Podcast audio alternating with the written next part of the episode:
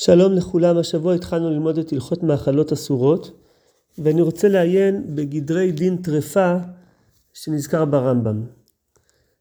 הרמב"ם עוסק בדין הזה בפרק ד' הלכה ו' ואילך, ואני קורא את לשון הרמב"ם. האוכל כזית מבשר בהמה או חיה או עוף טהורים שנטרפו לוקה, שנאמר, ובשר בשדה טרפה לא תאכלו, לכלב תשליכון אותו. זה המקור, מקור פסוק מפרשת משפטים. ועכשיו הרמב"ם מתחיל לדון מה זה אומר טרפה. טרפה אמורה בתורה זו שטרפה אותה חיית היער, כגון ארי ונמר וכיוצא בהן, וכן עוף שטרף אותו עוף הדורס, כגון נץ וכיוצא בו. ואין אתה יכול לומר שטרפה אותה והמיתה אותה, שהיא מתה הרי היא נבלה. ומה לי מתה מחמת עצמה, או היכה בסייף והמיתה, או שיברה ארי והמיתה. האינו מדבר אלא בשנטרפה ולא מתה. כלומר, הרמב"ם קודם כל אומר, טרפה זה אומר שטרפה אותה חיית, ה... חיית ה... היער, ו... או עוף שנטרף על ידי עוף דורס, והוא אומר, אבל אי אפשר להגיד שמדובר שהבהמה נטרפה או העוף ומתה, כי אם היא מתה אז היא נבלה, מה זה משנה איך היא מתה, אם היא מתה מחמת עצמה או בסייף, או, או שמישהו, או שחיה טרפה אותה. לכן חייבים לומר שמדובר שהיא נטרפה ולא מתה. מהצד השני, אומר הרמב"ם, אם הטרפה שלא מתה אסורה, יכול אם בא זאב וגרר רגדי ברגלו, או בזנבו, או באוזנו, ורדף והצילו מפיו יהיה אסור, שהרי נטרף, תלמוד לומר, ובשר בשדה טרפה, שעשה אותה בשר הראוי לכלב. כלומר, מהצד השני, אם אנחנו אומרים שמדובר שהבעל חיים נטרף והוא לא מת, אז uh, האם אפשר לומר שמדובר שתלשו uh, לחיה את, האוזן, את הזנב, את הרגל ש, שתהיה אסורה? אז פה מדייק הרמב"ם, ובשר בשדה טרפה, אותה בשר הראוי לכלב. יכול להיות שהדיוק הוא מהלשון של הרישא ובשר בשדה טרפה, לא כתוב אה, וחיה בשדה טרפה, זאת אומרת מדובר על מצב שהוא כבר בשר, ואולי בגלל הסיפא של הפסוק לכלב תשליכון אותו, כלומר מדובר פה על מצב שהבעל החיים שנטרף הוא כבר ראוי לכלב. הלמדת שהטרפה האמורה בתורה היא שטרפה אותה חיית היער ושיברה אותה ונתת למות ועדיין לא מתה. אף על פי שקדם הושחתה קודם שתמות, הרי זו אסורה משום טרפה, הואיל ואי אפשר שתחיה ממכה זו הבאה עליה. כלומר, עד כאן בעצם אומר הרמב"ם, הטרפה הזאת מדובר ש, שטרפה אותה חיית היער וכיוצא בזה, אבל בעל החיים לא מת מצד אחד, מצד שני לא מדובר על איזושהי אה, אה, פציעה קלה כמו אוזן או זנב, אלא מדובר שהיא נטרפה באופן שהיא נוטה למות, אבל היא עדיין לא מתה. במצב כזה זה מצב שהיא כבר יכולה להיות מוגדרת בתור ובשר בשדה טרפה לכלב תשליכון אותו, ואז גם אם אדם ישחט את, ה, את בעל החיים הזה לפני שהוא ימות, מכיוון שכבר החיה הזאת היא במצב שהיא לא יכולה לחיות מחמת המכה שבאה עליה, מחמת זה שטרפו אותה, לכן היא אסורה משום טרפה. אז עד כאן הרמב"ם בעצם הגדיר מה זה טרפה, שזה, היא נטרפה על ידי חיית השדה, היא לא מתה, אבל מצד שני היא במצב שהיא היא, היא עומדת למות. כלומר, היא לא פציעה קלה, אלא היא עומדת למות. נמצאת הלמד, ממשיך הרמב"ם, שהתורה אסרה מתה והיא הנבלה, ואסרה נוטה למות מחמת מכותיה, ואף על פי שעדיין לא מתה והיא הטרפה. וכשם שלא תחלוק במתה בין מתה מחמת עצמה, בין שנפלה ומתה, בין שחנקה עד שמתה, בין שדרסתה חיה והרגתה, כך לא תחלוק בין אותה למות, בין שטרפתה חיה ושברתה, בין שנפלה מן הגג ונשתברו רוב צלותיה, בין שנפלה ונתרסקו איבריה, בין שזרק בחץ וניקב ליבה הוריעתה, בין שבא לחולי מחמת עצמה וניקב ליבה הוריעתה, או שיבר רוב צלותיה וכיוצא בהם. הואיל והיא נוטה למות מכל מקום, הרי זאת טרפה. בין שהיה גרם בידי בשר ודם, בין שהיה בידי שמיים. אז פה הרמב"ם עושה צעד נוסף, הוא אומר בעצם אם אנחנו אומרים שהתורה אוסרת נבלה, והיא אוסרת טרפה, וכשהיא אוסרת נבלה, היא אוסרת כל אופן של נבלה, לא משנה איך הבהמה הזאת מתה, אה, העיקר שהיא מתה, אז גם אותו דבר אנחנו נגיד עכשיו לגבי טרפה.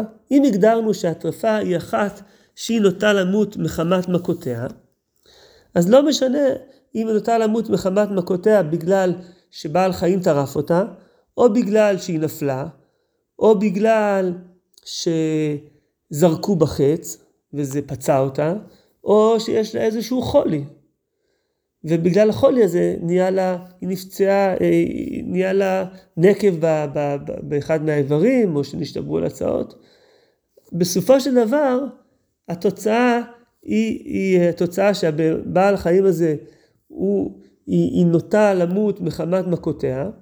זה לא משנה איך, וזה גם לא משנה אם זה היה בידי אדם או בידי שמיים. אם כן, למה נאמר בתורה טרפה? ממשיך הרמב"ם, דיבר כתוב בהווה, שאם לא תאמר כן, לא תאסר אלה שנטרפה בשדה, אבל אם נטרפה בחצר לא תאסר, הרי כתוב ובשר בשדה טרפה, אז מה נגיד, שאם היא בבית, בחצר, אז היא לא אסורה? הלמדת שאלה כתוב מדבר, אלא בהווה. כלומר, זה דוגמה מצויה ש, ש, שבהמה נטרפת בשדה, אבל בעצם זה לא דווקא בשדה, וזה גם לא דווקא שנטרפה. ועניין הכתוב, ממשיך הרמב"ם, שעלותה למות מחמת מכותיה, ואי אפשר לה לחיות מחמת מכה זו, אסורה. מכאן אמרו חכמים, זה הכלל, כל שאין כמוה חויה או חיה טרפה. ובהלכות שחיטה יתבהר איזה חולי עושה אותה טרפה, ואיזה חולי אין עושה אותה טרפה. אז עד כאן בעצם הרמב"ם הגדיר את הטרפה, שהטרפה הזאת, כמו, ש... כמו שאמרתי מקודם, היא אחת בהמה שהיא נוטה למות מחמת מכותיה, לא משנה איך המכות האלו נגרמו. אז עד כאן ראינו איך הרמב"ם מעריך להסביר איך אפשר ללמוד, לדייק מהפסוקים, מה כלול בתוך איסור טרפה. והרמב"ם באמת מעריך בזה מהלכה ו' עד הלכה ט' בתוך אה, פרק ד'. ועכשיו אני רגע מדלג להלכה י"א, ששם הרמב"ם נותן איזשהו סיוג. של העניין הזה, אחרי שהוא הרחיב מאוד מאוד, אז הוא מסייג קצת. בהמה שיכולה מחמת שתשש כוחה ונתת למות, הואיל ולא אירעה מכה בעבר מאיבריה ממיתין אותה, הרי זו מותרת. שלא אסרה התורה, אלא כאין תרופת חיית היער, שהרי נעשית במכה ממיתה אותה. כלומר, פה הרמב"ם אומר שאם יש בהמה שהיא חולה, ומחמת החולי היא נוטה למות, כי תשש כוחה, זה לא הופך אותה להיות אה, טרפה. הטרפה צריכה להיות שיש לה איזושהי מכה בעבר מאיבריה. אה, כי פה כן צריך את הדמיון למה שהתורה אוסרת, תרופת היער, תרופת חיית היער, ששם מדובר על פציעה בעבר, שהוא גורם לה למוות. אם יש לה איזשהו חולי כללי שמתיש את כוחה, אבל הוא לא פגע פיזית באחד מהאיברים שלה, זה לא נחשב טרפה, והבהמה הזאת היא בעצם מותרת. אבל, הוא ממשיך הרמב"ם, אף על פי שהיא מותרת, גדולי החכמים לא היו אוכלים מבהמה שממהרין ושוחטין אותה כדי שלא תמות, ואף על פי שפרקסה בסוף שחיטה. כלומר, גם אם הבהמה הזאת פרקסה בסוף השחיטה, וזה מבואר בהמשך, שזה מוכיח שבזמן שהיא נשחטה היא הייתה חיה, עדיין, ואז בעצם היא מותרת מעיקר הדין, גדולי החכמים לא היו אוכלים מבהמה כזאת. וממשיך הרמב"ם, ודבר זה אין בו איסור, אלא כל הרוצה להחמיר על עצמו בדבר זה, הרי זה משובח. אז ראינו עד עכשיו איך הרמב"ם הגדיר את הטרפה, מצד אחד הוא מאוד מאוד הרחיב את המושג, שהוא כולל בזה לא רק, קודם כל הוא הגדיר שטרפה זה אומר שהיא לא מתה, מצד שני שהיא לא נפצעה פציעה קלה, אלא פציעה שגורמת לה, לכך שהיא תהיה נוטה למות. ואחר, ואחר כך הרמב"ם בעצם אמר שזה לא דווקא על ידי שהפציעה הזאת נגרמה על ידי, אה, שהיא נטרפה על ידי חיית היער, אלא בעצם כל אה, דבר שגורם לה למכה הזאת, בין אם זה חיית היער, בין אם זה בידי אדם, בין אם זה מחלה, בין אם זה היא נפלה וכיוצא בזה, כל דבר כזה הוא, מג... הוא נחשב בגדר של טרפה, אבל זה בתנאי שיש לה פציעה פיזית באחד מהאיברים. אבל אם יש איזשהו חולי כללי שגורם לה לחולשה וזה גורם לה להיות uh, קרובה למות, זה לא נחשב טרפה. לפני שנתקדם הלאה למקורות הבאים, אני רק רוצה לציין שיש פה משהו שהוא יחסית חריג ב, בתוך הרמב"ם. כלומר הרמב"ם פה מעריך להסביר איך בדיוק לומדים את גדר הטרפה מתוך הפסוקים. יש פה אריכות גדולה בדבר הזה, ו, וגם צריך לדעת שחלק מהמהלך הפרשני שהוא עושה פה, אה, אנחנו לא מכירים אותו מתוך אה, דברי חז"ל. אני אקרא אולי רק איזה משהו מהפירוש אורה ושמחה של רב קדיש ברנסטופר, שהוא אומר ככה: קצת צריך ביאור במה שהעריך כאן בדרשות ובלימודי המקראות, שאין דרכו ברוב המקומות אלא לכתוב גדר המצווה ועליו גרדה, כפי המסקנות שנתפרשו בחז"ל, ואינו מטריח להביא השקלא וטריא בזה, באיזה דרך הוציאו הדין מן המקרא. ו- ואחר כך הוא אומר, ויש לומר, דכיוון דדרשות הללו לא נתפרש יפה בתלמוד בש"ס, לפיכך הוצרה הוא לבערו, והוא מוסיף בסוגריים, ואפשר דדרשות הללו היו מקובלות בידו מפי הגאונים עד חכמי התלמוד. באמת, כשאנחנו מסתכלים במקורות אה, בחז"ל, איך הם דרשו את הדברים האלו, וכמובן אני מסתמך על דברי הפרשנים, אה, אז אה, יש במחילתא ובמחילתא דרשב"י התייחסויות קצרות לנושא הזה, ואני אקרא אולי את הדברים. במחילתא דרבי ישמעאל כתוב ככה: ובשר בשדה טרפה, אין לי אלא בשדה, בבית מניין, תלמוד לומר, נבלה וטרפה.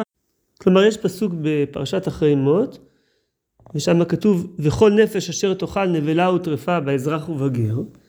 אז אה, יש לנו פה היקש, אומר, ממשיך המדרש, המחילתא, הקיש טרפה לנבלה. מה נבלה לא חלק בה בין בבית בין בשדה? אף טרפה לא נחלוק בה בין בבית בין בשדה.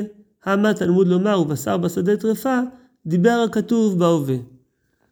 אז עד כאן זה מה שנוגע לענייננו מהמחילתא דרבי ישמעאל, וזה מה שהרמב"ם אומר בתוך הדברים שלו, שזה לא משנה אם זה היה בבית או בשדה. במחילתא דרשב"י יש עוד איזושהי תוספת, ונקרא את הדברים שמה. ובשר בשדה, אין לי אלא שנטרפה בשדה. בגג ובחצר ובחורבה מניין, תלמוד אומר, טרפה לא תאכלו. יכול נטרפה באוזנה וברגלה תהיה אסורה, תלמוד לומר, לכלב תשליכון אותו. אז פה יש לנו גם כן את העניין הזה, שאם היא נטרפה באוזן או ברגל, היא לא אסורה, ופה המחיתה מביא את הסוף של הפסוק, לכלב תשליכון אותו. אבל אפשר לראות שאת רוב המהלך הפרשני שהרמב"ם עושה, לא נמצא, לא במחילתא דרבי ישמעאל ולא במחילתא דרשב"י, ואומר, אה, בעל ההוראה ושמחה, שאולי הרמב"ם, אה, דווקא בגלל שזה לא מפורש בש"ס, אז לכן, ובספרות חז"ל, לכן הרמב"ם טורח פה להסביר איך לומדים, והוא מוסיף גם שאולי לרמב"ם יש מסורת בעניין, אה, איך, איך, אה, מאיפה הדבר הזה נלמד. אז אנחנו נחזור לעניין הזה בהמשך. אבל עכשיו אני רוצה שנשווה את, את דברי הרמב"ם פה לעוד שני מקורות. המקור הראשון הוא בספר המצוות. בספר המצוות, בלא תעשה קפ"א, הרמב"ם מדבר על איסור טרפה. והוא אומר ככה: האזהרה שהוזהרנו מלאכול את הטרפה והוא אומרו ובשר בשדה טרפה לא תאכלו, פשט הכתוב הוא במה שהזכירו במחילתא, והוא אמרם דיבר הכתוב בהווה מקום שרוב הבהמות להתערף. ועכשיו הוא מביא עוד כמה פירושים שיש, שבאו בקבלה, כלומר במסורת. אבל בא בקבלה שיש לפסוק זה גם ביאור וכך הוא, ובשר בשדה טרפה הוא, ובשר בשדה טרפה הוא, לפיכך לא תאכלנו. כוונתם בזה, שכל בשר, כיוון שיצא חוץ למחיצתו, נעשה כטרפה. כגון בשר קודשי קודשים, אם יצא חוץ לעזרה, או בשר קודשים קלים, אם יצא חוץ לחומה, או בשר הפסח, אם יצא חוץ לחבורה, או אם מוציא העובר את ידו, כמו שנתברר בפרק ד' מחולין, שכל סוגי בשר אלו נקראים טרפה, והאוכל מהם כזית לוקה מן התורה. וגם, וגם, וכן גם בשר מן החי נקרא טרפה, והאוכלו לוקה. ובגמר חולין אמרו, בשר בשדה טרפה לא תאכלו, זה בשר מן החי ובשר מן הטרפה. אז הרמב"ם מזכיר כאן עוד איסורים שנלמדו מהפסוק הזה, מלבד מה שפשט הכתוב, שזה דיבר הכתוב בהווה, שזה בעל חיים שנטרף, אז, אז החז"ל למדו, בא, בא בקבלה, שלומדים מה, מהפסוק הזה עוד איסורים, שזה אה, בשר שיצא חוץ למחיצתו. והכוונה היא הן אה, בשר קורבן שיצא מחוץ למקום שהוא אמור להיות, בשר קודשי קודשים שיצא חוץ לעזרה, קודשים קודמים שיצא חוץ לחומה, או בשר הפסח שיצא מחוץ לחבורה. אז כל אלו זה סוגים של בשר שיצא חוץ ממחיצתו. ועוד דוגמה נוספת זה עובר שהוציא את ידו, כלומר אה, אה, עובר שבתוך, לפני שהוא נולד הוציא את היד שלו מחוץ לרחם, אז גם כן אותו עבר נאסר, זה, זה דבר שהרמב"ם מזכיר אותו בהמשך בפרק ה' במאכלות אסורות. וגם לומדים מזה דבר נוסף, שזה אה, איסור של אה, בשר מן החי.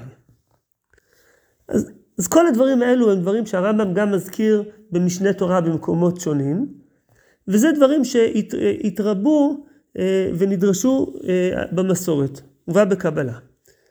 וזה לא נוגע לענייננו כרגע.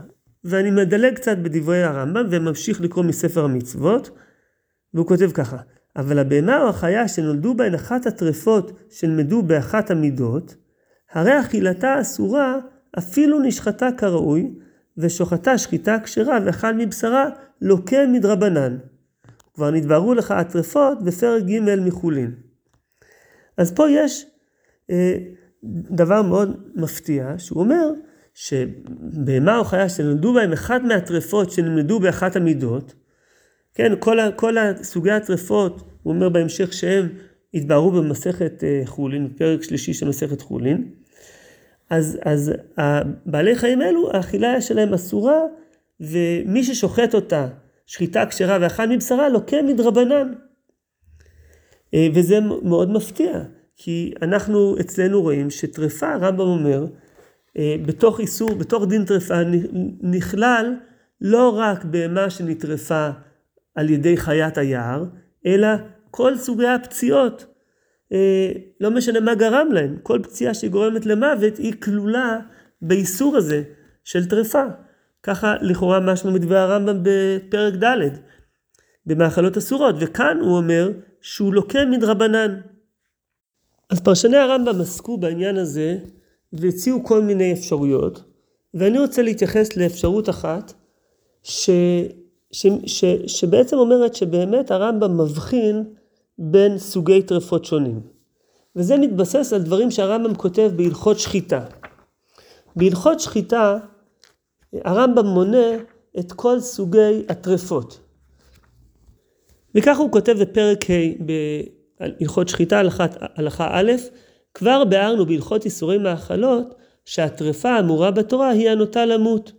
ולא נאמר טרפה אלא שדיבר הכתוב בהווה כגון שטרפה ארי וכיוצא בו ושברה ועדיין לא מתה.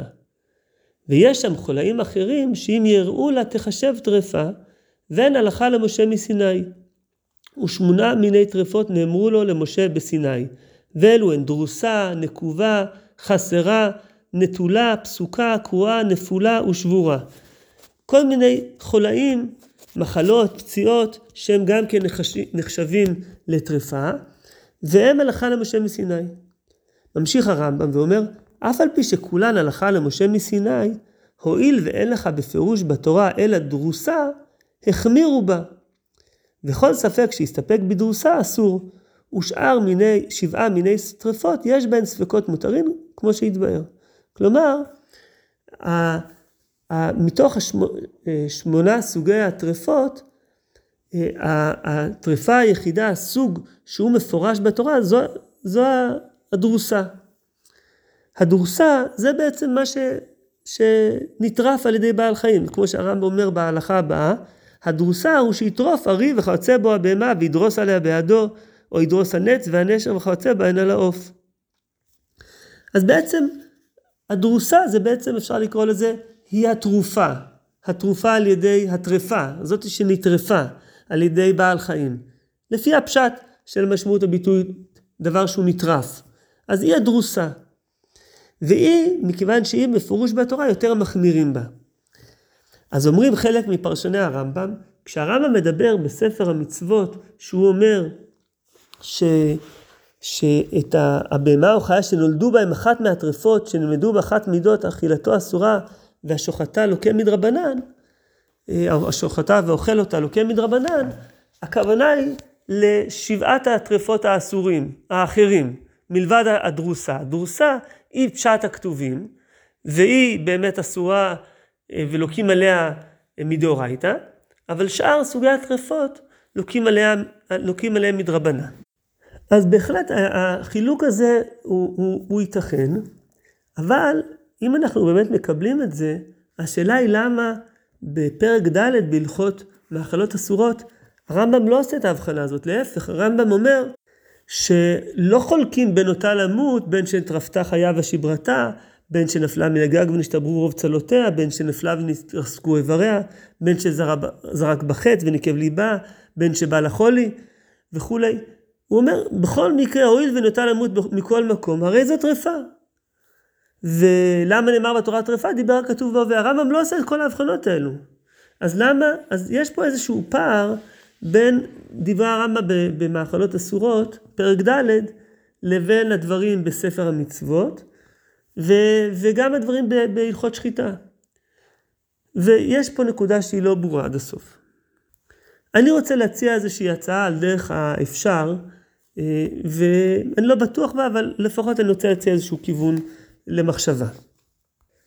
והמחשבה שלי היא שאולי יש פה התמודדות של הרמב"ם עם התפיסות הקראיות. אנחנו כבר ראינו באחד מהשיעורים הקודמים איך שהרמב"ם מתמודד עם אה, מגמות של, אה, עם התפיסות הקראיות בהקשר של הלכות נידה, וצריך לדעת שבמצרים הקראות הייתה מאוד חזקה, היו הרבה אה, קראים שם והיהודים הרבניים, מה שמכונה, גם כן הושפעו מה, מה, מה, מה, מהקראים, והיה התמודדות גם אה, עוד לפני כן וגם בימי הרמב"ם, ו, ויכול להיות שגם פה יש איזושהי התמודדות. כדי לראות את העניין הזה, אני רוצה לקרוא מתוך ספר הלכה קראי, אה, לחכם קראי בשם אהרון בן אליהו ניקמודיו. זה ספר אה, כללי, ספר אה, הלכות כללי, הוא מכונה ספר מצוות גדול, אה, ספר גן עדן, זה הכינוי שלו. אה, והוא עוסק ב, בענייני הלכה שונים, אה, יש כאלו שקוראים לו המשנה תורה של הקראים. צריך לדעת קודם כל להעביר שהספר הזה חובר אחרי הרמב"ם. המחבר של הספר הזה נפטר ב-1369, שזה אומר 150 שנה בערך אחרי פטירת הרמב"ם, ו, ו, ויותר מזה, אה, חוקרים כתבו על זה שהייתה השפעה של הרמב"ם על, על רבי אהרון הקראי הזה, שהוא הושפע מדברי הרמב"ם. אבל אה, מכיוון שאני לא בקיא בכלל בהלכות אה, קראים, אז זה הספר שנגיש לי, אני רוצה לקרוא ממנו ואני חושב שבכל אופן אפשר ללמוד ממנו על התפיסות הקראיות שגם היו בזמנו של הרמב"ם. כלומר גם אם הספר הזה ספציפית חובר אחרי הרמב"ם ואפילו הושפע מהרמב"ם בכל מיני דברים, עדיין התפיסות הקראיות שלו אפשר להניח שבאופן כללי משקפות תפיסות קראיות שגם רווחו בזמנו של הרמב"ם. אז אני אקרא מתוך הלכות, אה, הלכות שחיטה כמה קטעים קצרים ושם הוא עוסק בעניין הזה של מה זה טריפה. והוא אומר ככה, אסור לשחוט, לשחוט את הטריפה בין בהמה בין חיה בין עוף, שנאמר ובשר בשדה טריפה לא תאכלו. ולא הותרה השחיטה אלא בשביל האכילה, וכיוון שנאסרה האכילה, נאסרה השחיטה. אז קודם כל יש פה דבר מעניין, שלפי התפיסה שלו, האיסור, יש איסור לשחוט טריפה, לא רק איסור לאכול, כי כל היתר השחיטה הוא בשביל אכילה. וכיוון שנאסרה אכילה, נאסרה השחיטה. ומהי הטרפה? והיא הדרוסה מחיה ועוף. לא כדעת בעלי הקבלה שאומרים 18 טרפות, כי הם בעצמם מודים שהדרוסה היא מכוח הכתוב. כלומר, אה, הוא אומר שהטרפה היא זאת שהיא דרוסה מחיה ועוף. דרוסה והוא אומר, ולא כדעת בעלי הקבלה, כלומר חז"ל שאומרים 18 טרפות, זה, זה הטרפות שנזכרות במשנה במסכת חולין, כי הם בעצמם מודים שהדרוסה היא מכוח הכתוב. אמ, אז אה, אני, אני קורא את הדברים שלו בדילוגים, ובשאר הטרפות אומרים הלכה למשה מסיני. יכול להיות שאפילו הוא, הוא רומז פה לדברי הרמב"ם, הוא מושפע מדברי הרמב"ם, שדווקא הדרוסה היא מכוח הכתוב, ושאר הטרפות הן הלכה למשה מסיני. ואז בהמשך הוא הולך ויוצא כנגד אה, כל מיני מתחכמים שרוצים ל- ל- ללמוד את הדברים מהפסוקים. אך המתחכמים שהם רוצה, רוצים להוציא את הכל מכוח הכתוב ומפרשים עניין הטרפה שהוא חולי, מלשון כי הוא טרף וירפאנו, אז הוא מביא לצטט פסוק פה מיושע שכתוב כי הוא טרף וירפאנו, אז משמע אה, שטרפה זה עניין של חולי. אם יש לו לב, יש לו להבין שלא אמר טרף, אלא בעבור טרף, אלא בעבור שאמר למעלה, כי אנוכי כשחל לאפרים וככפיר לבית יהודה. אני, אני אסע ואלך, אטרוף ואין מציל. על כן אמר טרף. וכולי. ובהמשך הוא גם תוקף עוד אפשרות פרשנית ש, ש, שרוצה לפרש שטרפה הכוונה היא אה, אה, בעל חיים חולה. בהמשך הוא קצת מסייג את הדברים שלו מכיוון אחר, והוא אומר, ואמת שהכתוב לא הרשה לשחוט אלא אשר הוא בריא, שנאמר זאת החיה אשר תאכלו, ונאמר על ידי נוח כל רמס אשר הוא חי לכם יהיה לאוכלה. ואף על פי שרצון הכתוב באומרו חי שהוא מרגיש, כלומר חי הכוונה בעל חיים שיש לו, שיש לו הרגשות, בניגוד לצומח או דומם, עדיין יסבול היותו מורה על בריאותו ועל חזקתו, כגון כי חיות הנה. כלומר, הלשון הזאת, כל רמס אשר הוא חי, אז חי גם המשמעות, מלבד זה שהוא בעל חיים, הוא גם כן כולל את המשמעות שהוא בריא וחזק, כמו כי חיות הנה. ואם כן, שנאמר לגבי המילדות, לגבי. היולדות במצרים, היולדות העבריות, כי חיות הן. ואם כן, יהיה אסור החולה. אז עכשיו הוא, הוא, הוא דווקא אומר, טרפה הכוונה היא באמת שהיא דרוסה מחייו העוף. אבל, ודרך אגב, אני חייב להגיד שזה לא ברור לי עד, עד הסוף, כשהוא אומר טרפה, האם הכוונה היא שהיא נטרפה והיא נוטה למות, או שהיא נטרפה ואפילו תל, תלשו לאוזן, או שהיא נטרפה על ידי חיה טורפת והיא מתה, הוא לא, הוא לא מסביר את זה עד הסוף. אבל, אבל, אה, אבל בכל אופן, גם אה, בעל חיים חולה, הוא אסור מדין אחר, מזה שכתוב כל רמס אשר הוא חי לכם יהיה לאוכלה. ואם כן יהיה אסור החולה, ואולם לא ייבחן זה רק על ידי מאכל ומשקה, לא בדבר נעלם אשר לא ייוודע רק אחרי השחיטה. כלומר, הוא אומר פה עכשיו שבעצם באמת חולה אסור, אסור באכילה, אבל לא בוחנים את זה רק על ידי מאכל ומשקה. כלומר, הכוונה היא, אם רואים שהבעל חיים הזה הוא חולה, הוא לא אוכל טוב, הוא לא שותה טוב, אז אנחנו יודעים שהוא חולה ואז הוא אסור. אבל זה לא בדבר נעלם אשר לא ייוודע רק אחרי השחיטה. הוא מתכוון פה לטרפות שמנו חז"ל. הרי הטרפות האלו שמנו חז"ל, נקובה. ושבורה וכל מיני דברים כאלו, הרבה מהם זה דברים שאי אפשר להבחין בהם בזמן שה, שהבהמה חיה, רק אחרי השחיטה אפשר, אפשר לפתוח את, ה, את האיברים הפנימיים ולראות את, ה, את הפגם שיש, שזה מה שמטריף אותה. והוא אומר, זה לא יכול להיות, בגלל שהמורה לא הכשיר השחיטה רק להאכל. המורה, אני לא יודע אם המורה זה, זה משה רבינו, הקדוש ברוך הוא, התורה. אז בכל מקרה לא הכשיר השחיטה רק לאכל, ואם תיאסר אכילתו אחרי השחיטה, לשווא יהיה הכשר השחיטה. אם אני מסכם את הדברים, הוא אומר פה בעצם, הטרפה שכתובה בתורה זו דרוסה, זו שדרסה אותה חיה טורפת. אבל חוץ מזה גם אסור לשחוט בהמה חולה, אבל חולה אין הכוונה לטרפות ש, שחז"ל מנו, שהן טרפות שאי אפשר להבחין בהן לפני השחיטה, אלא בהמה שהיא חולה, שרואים שהיא חולה. אם נחזור לדברי הרמב"ם, מה שאני רוצה להציע זה שאולי הרמב"ם פה מתמודד עם התפיסות הקריות האלו. כלומר, הרמב"ם מכיר את התפיסות הקריות שאומרות, מה זה כל ההרחבה הזאת של הטרפה לכל הטרפות שמנו חכמים. ואומנם הרמב"ם מודה לזה שהטרפות האלו מלאכה למשה מסיני, כמו שהרמב"ם כותב בהלכות שחיטה, אבל הוא רוצה בכל אופן, אולי כדי להוציא מליבם של קראים, לבסס את זה על הפסוקים. ולכן הרמב"ם פה טורח ו- ומעריך להראות איך אפשר ללמוד מתוך הפסוקים את שטרפה זה בעצם לא רק כולל אה, אה, דרוסה על ידי חיה טורפת, אלא זה כולל כל בהמה שהיא נוטה למות מחמת מכותיה. אז אמנם יכול להיות שהרמב"ם יגיד שזה הלכה למשה מסיני, אולי הוא יגיד שאלוקים עליה מדרבנן, אבל פה דווקא רוצה להציג כאילו אפשר ללמוד את זה מתוך הפסוקים. ואני מרגיש שיש פה איזושהי התמודדות נסתרת עם הקראים כדי ל, אה, להתנגד לתפיסה שלהם. אם אני אה, צודק בתיאוריה שלי, אז אני רוצה להמשיך וללכת עוד צעד אחד נוסף במהלך הזה. וזה קשור לדברי הרמב"ם בהלכות י"א-י"ב שקראתי מקודם. שם הרמב"ם אומר שבמה שהיא חולה מחמת שתשש כוחה ונתת למות, אז היא מותרת. כי התורה לא אסרה אלא כי אין תרופת חיית היער. והוא ממשיך ואומר, אף על פי שהיא מותרת, גדולי החכמים לא היו אוכלים מבהמה שממהרים ושוחטים אותה, ודבר הזה אין בו איסור, אלא מי שרוצה להחמיר על עצמו בדבר הזה, הרי זה משובח.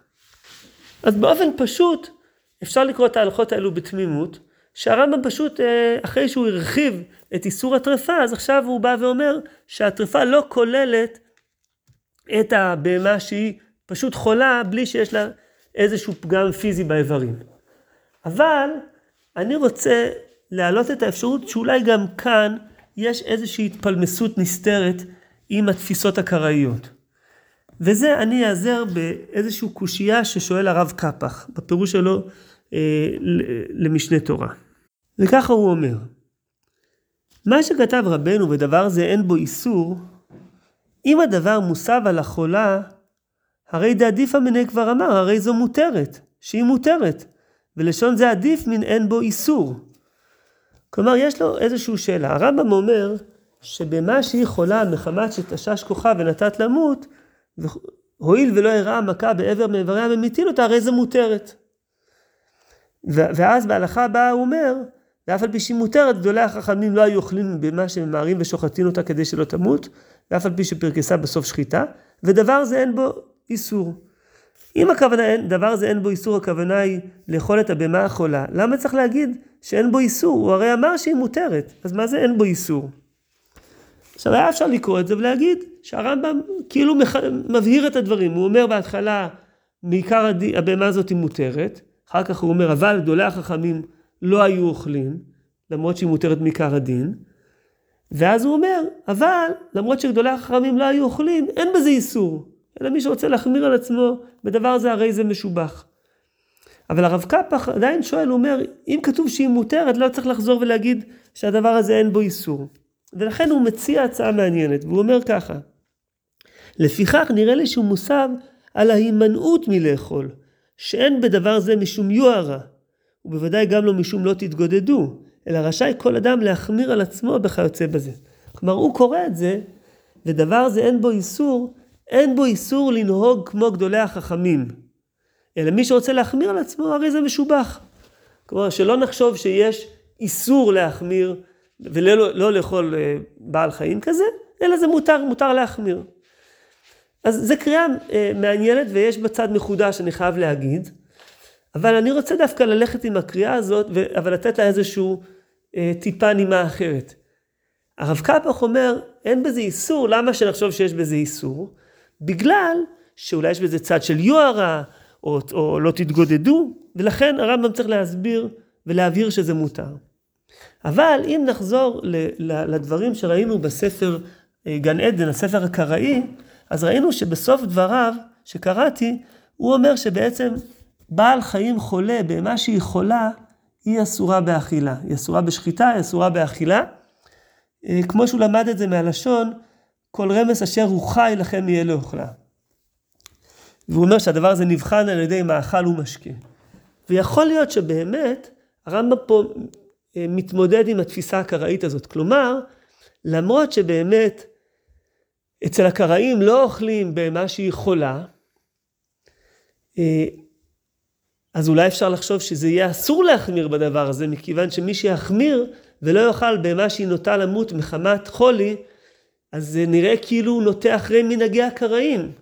אומר הרמב"ם, מותר להחמיר בדבר הזה, ומי שמחמיר הרי זה משובח, מכיוון שיש לזה בסיס ב, ב, בתלמוד אצלנו.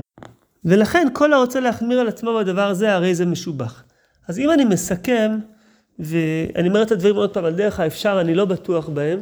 אז אנחנו רואים פה שבהלכות האלו, וראינו משהו דומה לזה גם כן בפרק י"א בהלכות נידה, שהרמב"ם אולי בצורה סמויה הוא מתמודד עם תפיסות קראיות. מצד אחד הוא מעריך להראות איך אה, איסור טרפה כולל את כל סוגי הפציעות, בין אם זה פציעות, ש...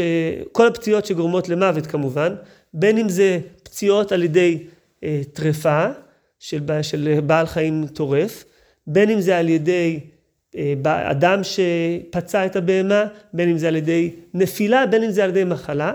כל הסוגים האלו הם יכולים להילמד מהכתובים, אה, אה, מהאיסור הזה של טרפה, למרות שבמקומות אחרים משמע ששאר הסוגים של הטרפות מלבד דרוסה הם הלכה למשה מסיני, לוקים עליהם מדרבנן, פה הוא דווקא רוצה להראות איך שיש להם איזושהי אחיזה בפסוקים, וזה כנגד אולי התפיסה הקראית שהיא אה, אומרת שלא, שטרפה זה כפשוטו, שהיא נטרפה על ידי בעל חיים וזהו.